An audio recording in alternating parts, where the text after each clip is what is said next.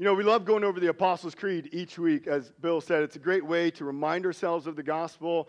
And what's neat is our, our kids memorize it so fast. Um, we've been doing it for about a year and a half now, maybe almost two years. And I know some of us adults, we, are almost there, but our kids had it like after the third time. Uh, so that's one of the reasons we do it. Uh, sometimes people ask, well, what about the part where it says Catholic Church? Well, what are we talking about there? Um, that refers to the universal church, that Jesus has one body. And so that's what that's referring to, that we believe Jesus is over the holy Catholic, his body, the church. Um, you know, there's a couple announcements that I did not mention today. In fact, I don't think I did any of the announcements this morning. Uh, so, just real quick, a um, couple things that are coming up. April 18th, kind of a big day.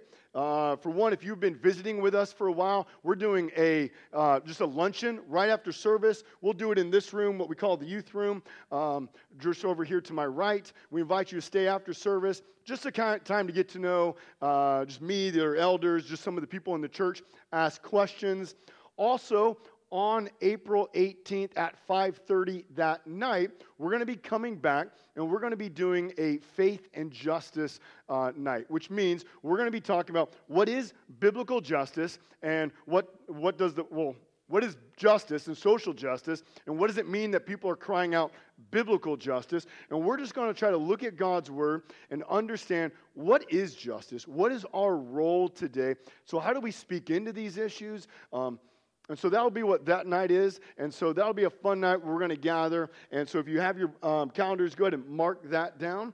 And we will be uh, meeting at 5.30, probably for about two hours that night. And I'm guessing that'll either be a two or three part series, which means we'll gather several other times to kind of be talking about it because it's a pretty big issue. Uh, well, welcome. It's Easter. Isn't it exciting? Today's Easter. I, I know we've said it several times, but if there's no Easter, there's no gospel.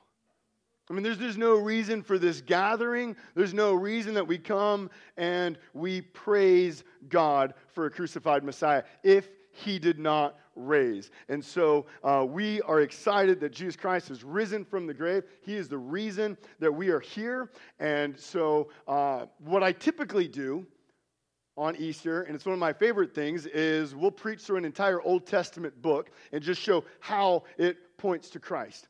Um, we're not doing that this year, and we're not doing that for two reasons. Number one, we are in the book of Hebrews. And so we're just going to continue on. We're going to be in chapter 3 of Hebrews. We've been preaching through, through Hebrews, and Hebrews is all about the supremacy of Jesus Christ. You see, Hebrews is written to a church that's struggling in its faith. They've been persecuted, they've been beaten, they've been arrested. Many of them have had their possessions taken from them. And so the church is beginning to doubt its salvation or doubt its faith in Christ. They're beginning to go, should we keep believing in Jesus or should we revert back to Judaism? Most likely, this church was made up of Jews who had then believed in Jesus Christ. And so they're wrestling with if we go back to Judaism, we won't be persecuted. Maybe that's what we should do. And so the author is encouraging the church to press on into the faith. And so he, throughout the entire book, is highlighting the supremacy of Jesus Christ. And he does so by contrasting it with various things in the Old Testament and showing how Jesus fulfills all that took place in the Old Testament. So that's reason number one. We're just going to continue on in Hebrews because it's just about the supremacy of Jesus. Number two, when we come into chapter three, we read this that he, the author is going to say we need to consider Jesus the apostle and high priest of our confession. So, that word consider, he's saying that we need to think deeply about Jesus. We need to rightly understand who this Jesus is. And then he says the confession that we have. And so that word confession refers to what we believe. So he says we need to think rightly, we need to think deeply about what we truly believe, what the Bible really says about Jesus Christ. And so uh, that's what we're going to do today. Because so often we kind of stick with our Sunday school answers. Um, if, you're, if you're down in junior church and you're like in first grade and you say Jesus to every answer or to every question, that's probably right, right? Which is awesome. We want our kids to know that. But at some point, we really need to be adding content to that faith. We need to know why is it Jesus is the answer? Why is it that we gather and we kind of smash into a room and we get crowded? Why do we willingly and joyfully do this? What is it about this Jesus that we gather? What is it about him that's worthy of worship? And so, we're going to be considering who Jesus is. Now, you might be a believer and you say, but I'm already a Christian. I don't need to think about Jesus anymore. Well, this text is written to a church. And so to say that would, would really just be going against the whole purpose of why Hebrews, and, and in fact, all the New Testament letters are written, and in fact, all the Old Testament letters or books, because they're all written to God's people for the building up, for the encouraging of them. And so, as Christians, we need to continue growing in our faith. And I hope that as you see, as we make our way through this text, it's as we continue to consider who Jesus is that we grow in our faith, that we mature, and we're able to help others also. Now, you might be here and say, Well, I'm not a Christian. Why do I need to think about who Jesus is? Well, uh, Rebecca McLaughlin, she wrote a book titled Confronting Christianity. And she, in that book, she quotes a Harvard professor, Tyler VanderWeele. And he is a world expert, and this is his, his explanation of himself. He is a world expert on the mental and physical benefits of religious participation. And so, uh, as far as I know, this man is not a Christian, but he looks and he says this any educated person should at some point have critically examined the claims for Christianity and should be able to explain why he or she does or does not believe them. And might say, well, why? Why is that the case? Well, McLaughlin goes on and says it's because Christianity is the most widespread belief system in the entire world with the most far reaching intellectual footprint and a wealth of counterintuitive wisdom on how humans should thrive. I mean, Christianity has gone to every single continent, to every single country, and it's continually being preached today, and it will continue to be preached until the day that Christ returns. And so I encourage you, wherever you're at, whether you are a Christian or have not yet believed in Jesus, to consider who Jesus is, because if he rose, which is what we believe, based upon God's word, if he rose, that changes everything. And that means he exactly is who he is, and he is the only way to have everlasting life and forgiveness of sins. And so, without further ado, we'll go ahead and read Hebrews chapter 3. So, I want to encourage you to stand. One of the things we do here at Timberline is we stand at the reading of God's word. Now, we do this because we believe these 66 books in the Bible are inspired, inerrant, and infallible. They're given for the purpose of correction, encouragement, and equipping and so we're simply acknowledging that this book is different than every other book on your bookshelf. For this comes inspired to us by God Himself. So, chapter 3, verse 1, the chapters are the big numbers, verses are the little numbers.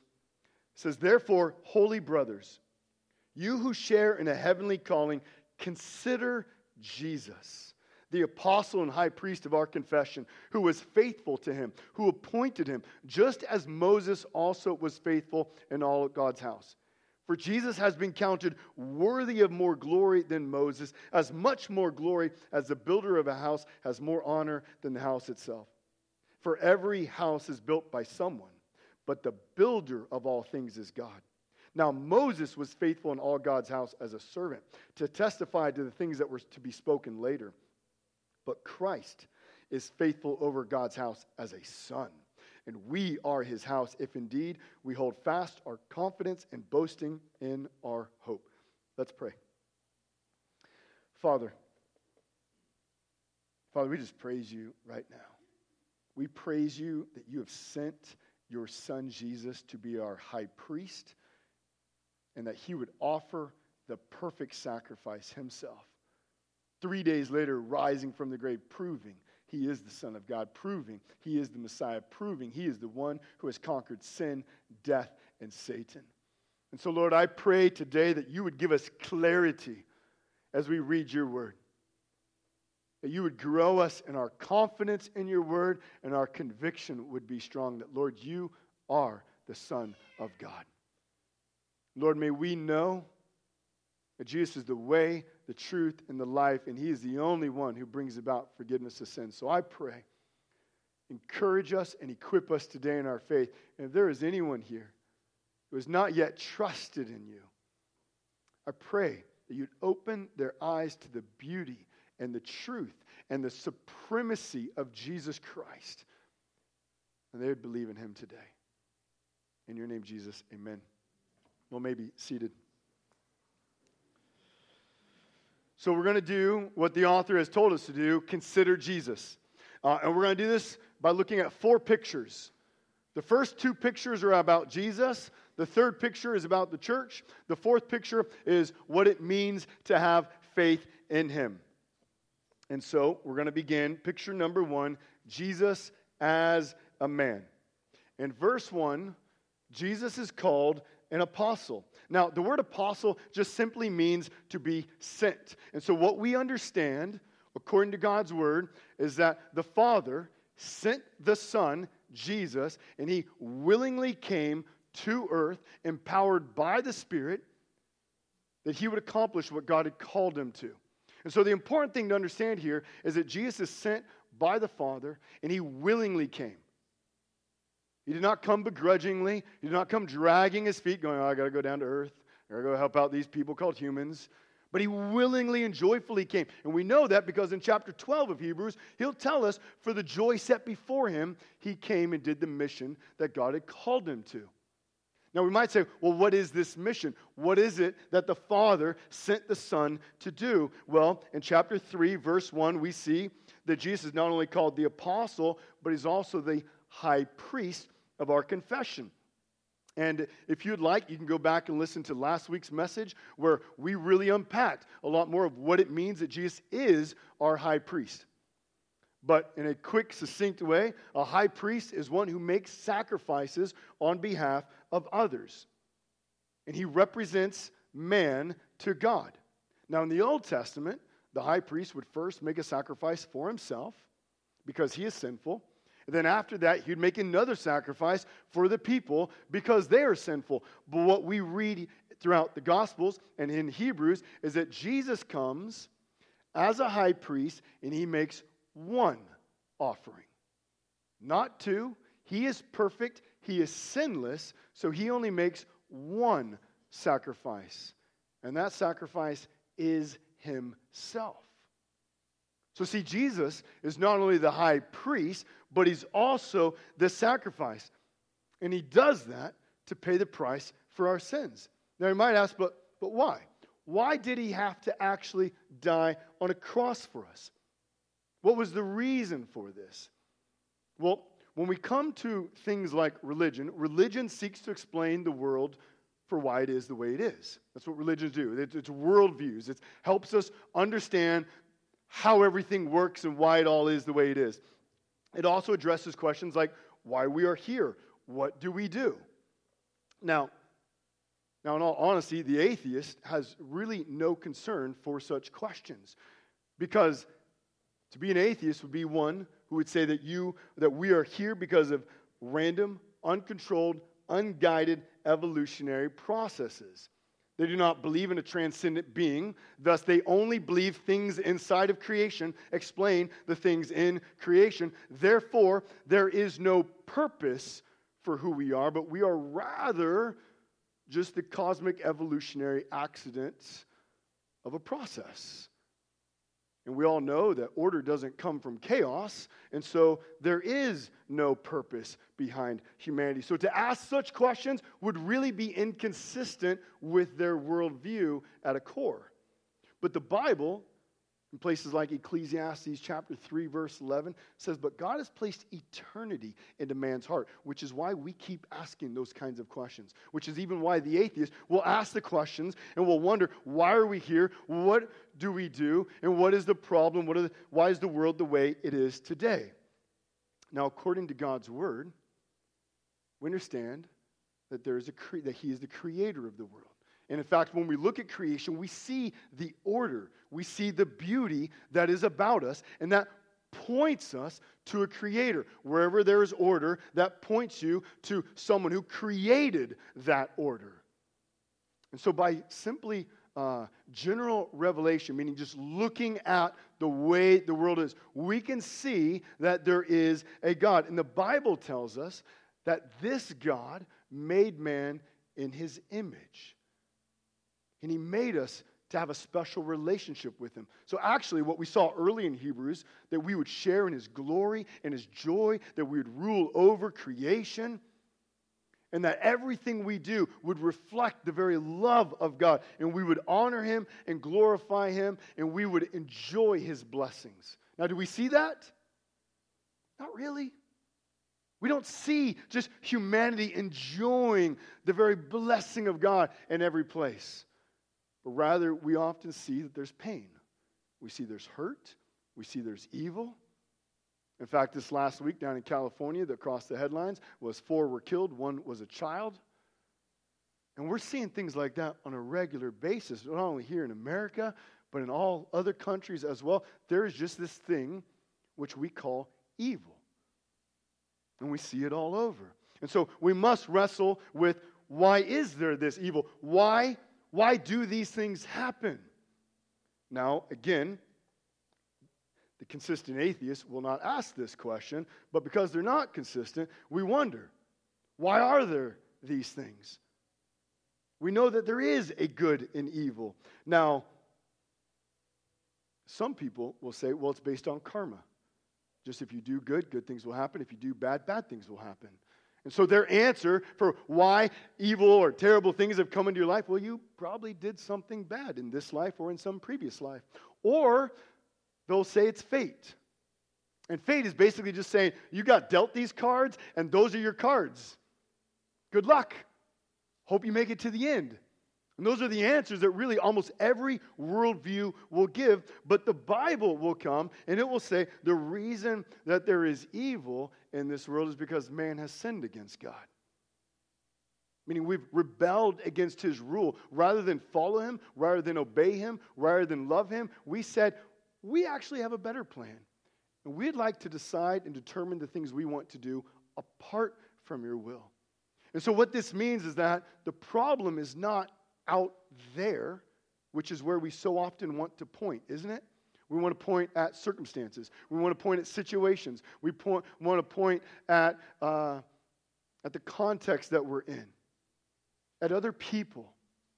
And yet, according to God's word, what we see is that the problem lies within our very own hearts, which is why every continent, every country, Every people group wrestles with evil and sin. And so, man's primary problem is not political or social or sexual or political or anything out there, but it's in our hearts. And what God's word says is because we've sinned against God, because we've rejected Him, we're guilty before God as a judge. And we deserve His wrath. We deserve his infinite wrath. And it's because of this, we need someone to come and pay that price. But the problem is, you and I are sinful. So if we're sinful, we're not able to pay the price for our sin. We need someone who is innocent, who is guiltless. And so that's why Jesus comes as our apostle, sent that's why he comes as our high priest, that he would offer a sacrifice himself. And he does that on what we call Good Friday, where he offers himself on a cross that he would stand in your place and my place so that he could atone for our sins. But here's the thing this is, this is the first picture we have that Jesus is man. We need someone to stand in our place. But Jesus, if he's actually going to stand in our place and absorb God's wrath and the wrath of all who will believe in him, he has to be more than just a man, doesn't he?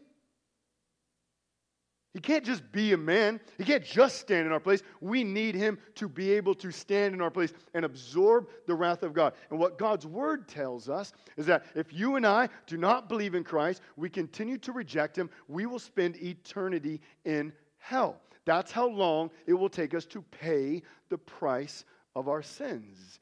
Eternity, which means there's no way we can pay for it.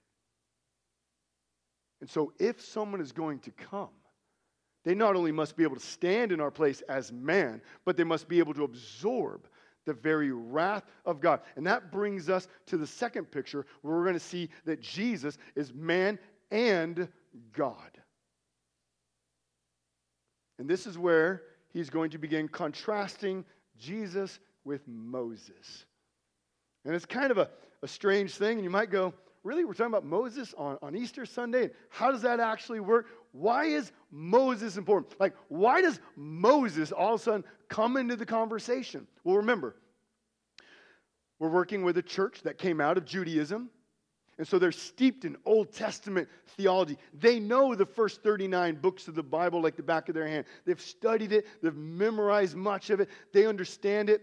And, and so they're wrestling with if they go back to Judaism, then they will no longer be persecuted. But here's the thing if they're going to go back to Judaism, what do they do with Jesus? They can't go back to Judaism if Jesus is the God man, but what if he's just a man? What if they deny his divinity? What if they do that?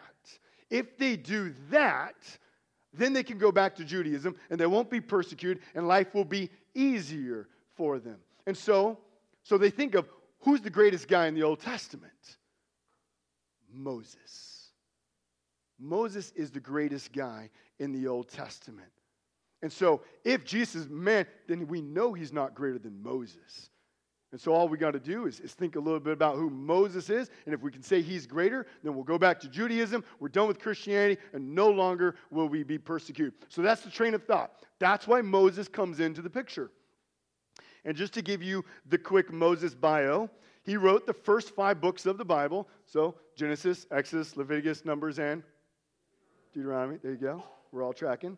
Moses was the one chosen and appointed by God to save Israel and bring them out of Egypt. Moses is the one who led them through the Red Sea. Moses is the one who led them through the wilderness. Moses is the one who goes up to Mount Sinai and brings down the law of God. Moses is the one who meets with God, what it says, face to face in the Old Testament, so that his face shined with the glory of God. Don't you wish you knew what that looked like? I don't know if many of our faces look like they shine early in the morning. But Moses, he goes into the very presence of God and he comes out and he's shining. And so he puts a veil over his head because it kind of freaks everyone out. It's hard to look at the guy with the shiny face. And so this is Moses. No one's greater in the Old Testament than Moses. No one spoke to God like Moses did in the Old Testament. No one had a relationship with God as intimate as it looks like Moses had. And in verse 2, we read, Moses was faithful in God's house. So when it reads, when you read the word house in this passage, think God's people. That's what we're talking about. So uh, we're talking Israel in the Old Testament, church in the New Testament. So that's what we're looking at. So every time you read house, just think we're talking about the very people of God. In verse 5, we read Moses was faithful like a servant. But now look back at verse 2. So here we are, chapter 3. We're talking about Jesus, and he goes, Jesus, who was faithful to him who appointed him, just as Moses was also faithful. So we start out, Moses is faithful, Jesus is faithful, okay? Two very faithful guys. But then we go to verse 3, and notice what it says in verse 3 For Jesus has been counted worthy of more glory than Moses. So here we have we have two faithful people, and Moses is, is glorious, but Jesus is far more glorious. Why? Look down at verse 6. Christ is faithful over God's house as a what? As a as a son. What was Moses? He was a he was a servant. And if you walk into someone's house, and they have servants. I don't know if we really have that around here. But if you walk into someone's house and they have a servant, no matter what position that servant has, he might have the highest position among all the other servants.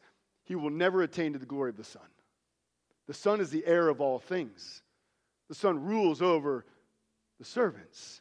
And So, the first thing he wants us to know is that Jesus, yes, he's a man and he's the very Son of God.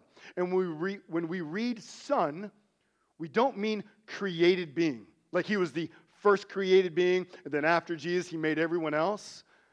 Think, uh, we'll go back to our. So, if you're not with us a lot, we talk about superheroes a lot, uh, especially Marvel. Uh, so, think Thor. Odin is the, yes, we go like every week we make it back to Marvel. Um, Odin's the father, right? And Thor is his son that comes from him.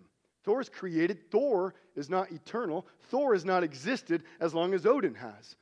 That's how a lot of people will view Jesus. Okay, you got Odin, you got this eternal father, and then you have the, the first created son, and then after him, you'll have the rest of humanity and everything else that exists. But what we have in God's word is Jesus is God's son, co eternal and co equal with the Father. In fact, go back to chapter 1. Go back to chapter 1. We spent a whole sermon looking at verses 1 through 4. And I just want to remind you what we read in verses 2 and 3 about Jesus. It says, But in these last days, he has spoken to us by his son. So we're talking about Jesus, whom he appointed. So Jesus is the heir of all things. Jesus is the one who, whom all the, the world was created. Verse 3 Jesus is the radiance of the glory of God, which means if you look at Jesus, you're actually seeing the very glory of God. He's the exact imprint of his nature. He's the one who upholds the word uh, the, wor- the universe by the word of his power. So there is no way the author is wanting us to think, okay, Jesus is just a man or he's just the first created man, but he wants us to have this category Jesus is God. He came as man, but he's also God. Are we tracking? So that's the first thing he wants us to know. Secondly, Moses was faithful as a servant in the house. Okay, so, so Moses is, is a part of the house. But then we look at verse 3. It says, For Jesus has been counted worthy of more glory than Moses. Why? As much more glory as the builder of a house has more honor than the house itself. For every house is built by someone, but the builder of all things is God. So when you walk into someone's house, you might go, Wow, look at this trim. Look at this molding. I love the way the space is just created here. And, and you start looking at all the intricate details, and you're going, man, I, I really like this. If you're into home remodels, you'll find that as soon as you like walk into people's houses, you're like scoping out stuff. Yeah, oh, I like that trim. Ooh, they shouldn't have done it that way. I mean, just like noticing every. You, you guys know what I'm talking about, right? Ron, you're tracking with me, right? Yeah. Ron's big into like home stuff. I do it, man. I'm walking in and I'm always seeing things. But imagine you walk into someone's house and, and you're just admiring the house. And you just like, this, this is like the greatest house ever. I mean, this is just, this is exquisite. I wish I had a house like this. And then the guy says, yeah, I built this. Who gets more honor, the house or the builder? The builder. He's the one who did this. He's the one who created this. He's the one who, who molded it all, who put it all together. The house in itself has no glory apart from the builder. In fact, the only reason there is a house is why? Because there's a builder. So we go, Moses, great. But you, you want to go back to the house? What about the builder? How can you go back to Moses and deny Jesus who built the house? So again, it's these two ways by pointing out Jesus is the Son and Jesus is the builder that he's wanting us to realize Jesus is not just any person. He is both man and he is both and he is God. And it's because of that he's able to go to the cross where he's able to die and pay the price of our sins. And look at verse 5. In verse 5, we read this. Now, Moses was faithful in all of God's house as a servant. So we got that. He, he's a part of the house, he's a servant. But now, notice what this servant's role was to testify to things that were to be spoken of later. So, what's Moses' role? Is Moses the end goal? No. Moses is just a sign. He's a big billboard pointing. That has never, ever happened. Jamie, I need a bigger one. So Jamie redid this a while ago and made it look so much cooler. Um, I need a bigger platform, apparently. Um, that was weird. As the builder, you get totally all the glory. All right. Um, so Moses, Moses is a billboard. He's just a sign. And the whole point of Moses is to say, there's a greater prophet coming. You think I'm great? There's a greater prophet, worthy of far more glory, one who will do far more than whatever I have done. Because Moses, did he take the people into the promised land? No, because he wasn't actually worthy to go in the promised land because he sinned. But what does Jesus do? In fact, you hang with us. You come back, and we're going to be getting in in chapter 4, where Jesus is the one who actually is the greater Joshua. He's the one who brings us into the promised land as well.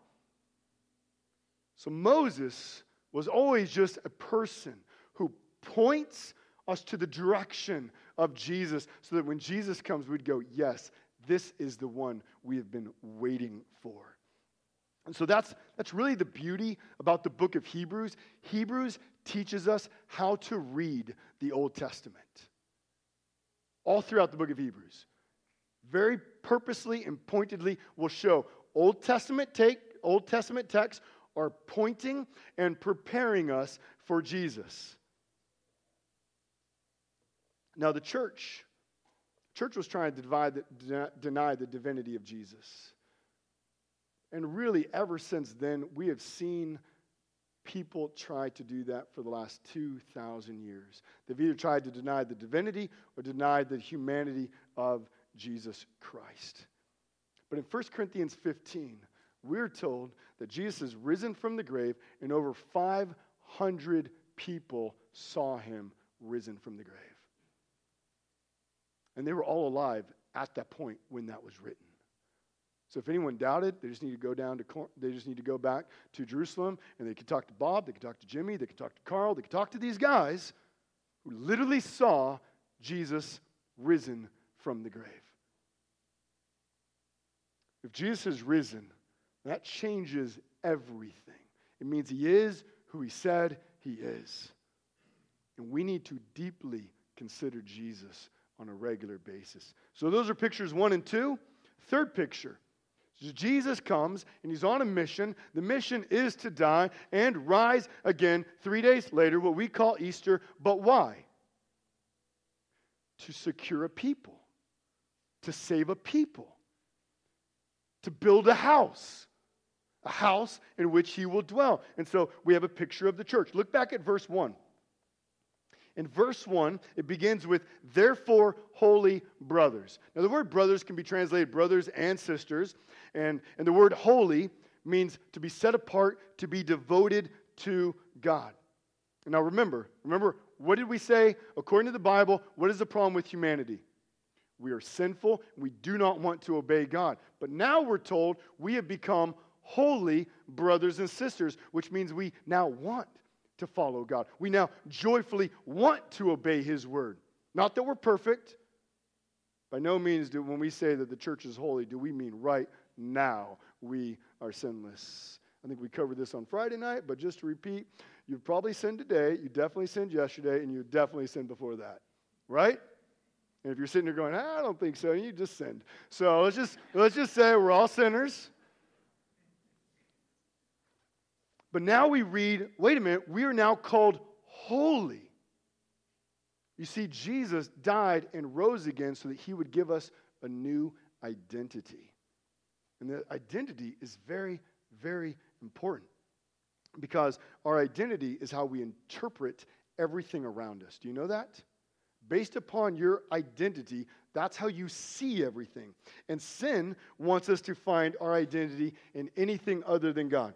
It wants us to find our identity in our job, our marriage, our race, our political view. Even the culture will now say that you can choose your own sexual identity. You can choose if you want to be male, female, transgender, non binary, or add any other list to that. But know this however you define yourself, that will become the lens in which you see and interpret everything. And one more thing about identity your identity reflects what is most important to you. Your identity reflects where you find your worth. So let's just pause for a moment. What is your identity? What is most important to you? When other people meet you, what do you want them to know about you most? Is it your job? Financial position? Your role as a husband, a wife, a mother, a father? Is it your self identified gender identity? Is it your political view? Let me ask you what happens if one of those things change or is taken from you? Do you know what would happen? The world comes crashing down. Everything you believe, everything you built your life upon will come crashing down. And so Jesus comes and he, and he says, I've come to save you from your worldly identities so that you would be adopted into the holy family of God. That you'd be brothers and sisters of Jesus. He'd be our elder brother. God would be our father. And look at verse 1. The next thing it says, and that we would share in a heavenly calling. Do you know what that means? We share in a heavenly calling. It means that we're destined to live in the very presence and glory of God forever. Do you know that? Now, just think about that. If the Bible's true, which we believe it is, there's a God who created all things, made man in his image. We sinned, rebelled against him. He sent his son Jesus as an apostle to be the high priest who offers himself as the sacrifice. He's also God. He rises from the grave, proving he paid the price for your sins, and then says, If you believe in me, you will have everlasting life. I will share my glory, my rule, my blessings, everything I have with you for all of eternity, and no one can ever take that from you. Is there anything better than that identity? That's what he wants us to know. So again, this church is wrestling. He goes, You want to go back to Judaism? That's ludicrous. You have everything now in Christ. You are a holy family with a heavenly calling. Now, because of sin, because of sin, we think getting other people's approval right now is what's most important. We want people to acknowledge and accept our worth. We want them to affirm who we are. This is why people work long hours neglecting their families because they, they find their worth in their job or their money. This is why the world will be outraged at businesses that do not affirm sexual, certain sexual orientations because to deny my sexual preference is to deny my personhood, my very being in itself. So they would say. You can boil so much of the world's anger, hate, rage, and hostility right down to identity. Marriages end because of identity. I'm not appreciated. I deserve more. People quit their jobs because of identity. I'm worth more. I should have more. When we place our identity in anything other than Christ, it is fragile and we will do everything we can to protect it. But listen, here's the good news Jesus comes to save us so we don't need the approval the acceptance, the acknowledgement, or the affirmation of anyone in the world. Why? Because we have the approval of God. Do you get that? That's why, that's why then we can, uh, that's why we go do mission. Why we go out into the world and tell others about Jesus. And we risk our lives doing it. There are people in China, in Korea, and in many, many other countries where they risk their lives on a daily basis. Why? Because they know they're a part of God's family and there's nothing that the world can do to change that. And even if their life is taken, they're secure in Jesus. Do you understand that? Now, the only reason they'll actually do that is because they've considered Jesus. And if you're sitting here going, oh, that, that could never be me. Nope, nope never going to overseas. I just encourage you, keep considering Jesus. Consider who he is, what he has done, who he has made you, the security you have in Jesus, that you are now a part of God's holy family, which means, if you're a believer, that this right now, this is family. as brothers and sisters. And what means every time we gather like this, there's a foretaste of heaven. Do you get that? Isn't that sweet? This is a foretaste. So when we gather and we encourage, like our time of fellowship isn't just random, hey, how you doing? Oh, it's great to see you here. What'd you do this last week? I mean, that's what we do, right? But that's not the whole point. The point is, it gives us just a little bit of time to interact because we love one another, because we are connected with one another because of the blood of Christ. And there is nothing greater than this family. The blood of Christ trumps any other blood. This is family above anything else. Because, because of Christ's blood, we will never, ever be separated. Those are the first three pictures. Picture number four, picture of faith. So we have Jesus is man, he's God, and he saved a people so, what does it mean to believe in him, though? And that's just what we're going to close by looking at today. If you're here today and you say, I have faith in Jesus, this is what this verse is going to describe. And if you're sitting here going, I don't have faith in Jesus, just so you know, this is what it's going to mean to trust in Jesus. So if you have your Bible, look at verse 6. It says, But Christ is faithful over God's house as a son, and we are his house if, if indeed we hold fast our confidence and our boasting in our hope. So, again, remember, the church is being tempted to abandon the faith. So he's coming and he's saying, Hold on, hold on. You want to know if you're a believer? Hold fast your confidence and your boasting in the hope. Now, boasting in the hope, hope is not an action, it's a content. Jesus is our hope. So when he says boasting in our hope, it's talking about boasting in the person of Jesus Christ, not, not the action of hoping. Does that make sense?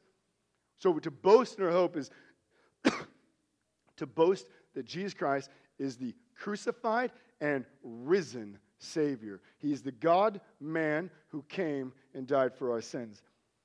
And what he wants us to know is that we have been saved to hold fast our confidence. Real faith perseveres. That's what he wants us to know. You want to know if your name is written in the book of life? You want to know if you are a part of God's house? You want to know that when you die, you will open up your eyes into the very presence of God? He says, hold fast your faith in Jesus. Continue to believe. In America, and I'll just, we'll just call it America. In America, we so often want to limit our salvation to an event, but rather we need to think of it as a transformation. We have been transformed. We've, been, we've gone from death to life. We've gone from out of the family to in the family. We've gone from not a building to a building. That we would now be a part of God's people. And to be a part of God's people is to continue to trust in Him all of our days. You ever watch the Olympics? I love the Olympics. I like track and field a lot. Do you like track and field? Yeah, of course you like track and field because I like track and field. You like track and field. That's how this works. Um, I like track and field because I just think it's amazing. All those people, especially the sprinters, they're, I mean, they just look huge. Like they are just massive, just specimens of muscle. Like, and as they run, I just think it's incredible. And they run so fast. Now, have you ever noticed as as they run, what do they do? Where, do, where is their eyes looking? Looking straight ahead. Straight ahead, right at the finish line the entire time. Not at the stands, not at the guy to the left, not the guy to the right, not looking back, not looking for the popcorn machine, the snow cone machine. They do that afterwards, I'm sure. After four years of training, that's exactly what you do. But during the race, they just fix their eyes on Jesus. So, so the author is saying, you want to know if you're saved? Fix your eyes on Jesus. That's what it is to be a believer. We fix our eyes. And the way we do that is by we keep considering Jesus. We continually consider who he is, what he has done for us, who he has made us, the hope that we have that we'll live with him for all of eternity. Um, just as we read that Jesus has been faithful, so now as his people, we are called to be faithful. And he gives us his spirit so that would be possible. So it's not, hey, try really hard, good luck, but He gives us His Spirit who works in us that we'd persevere in our faith and we would keep our eyes on Jesus. And just real quick, one of the ways we do that is in community, is in what we called table groups earlier. We're getting to know one another, we spur one another on. So when we do have doubts, when we do have questions, we're surrounded by believers who can help us in our faith. So I want to encourage you if you are a Christian here, I pray consider Jesus. Don't ever stop considering who Jesus is. You came to faith because you considered Jesus. You will grow in your faith because you consider who Jesus is. And if you're a parent, I want to encourage you. One of your greatest roles is to help your kids to consider Jesus, to help them know who He is, what He has done for you. As disciples, that's what we do with one another. And if you've not yet trusted in Jesus, I doubt the things holding you back is because you think Moses is greater than, than Jesus. Now, if that's your hangup, please come talk to me afterwards. We'll go back over the sermon. Uh, and that's not to make fun of the situation here. Just, I don't think that's where our struggle is.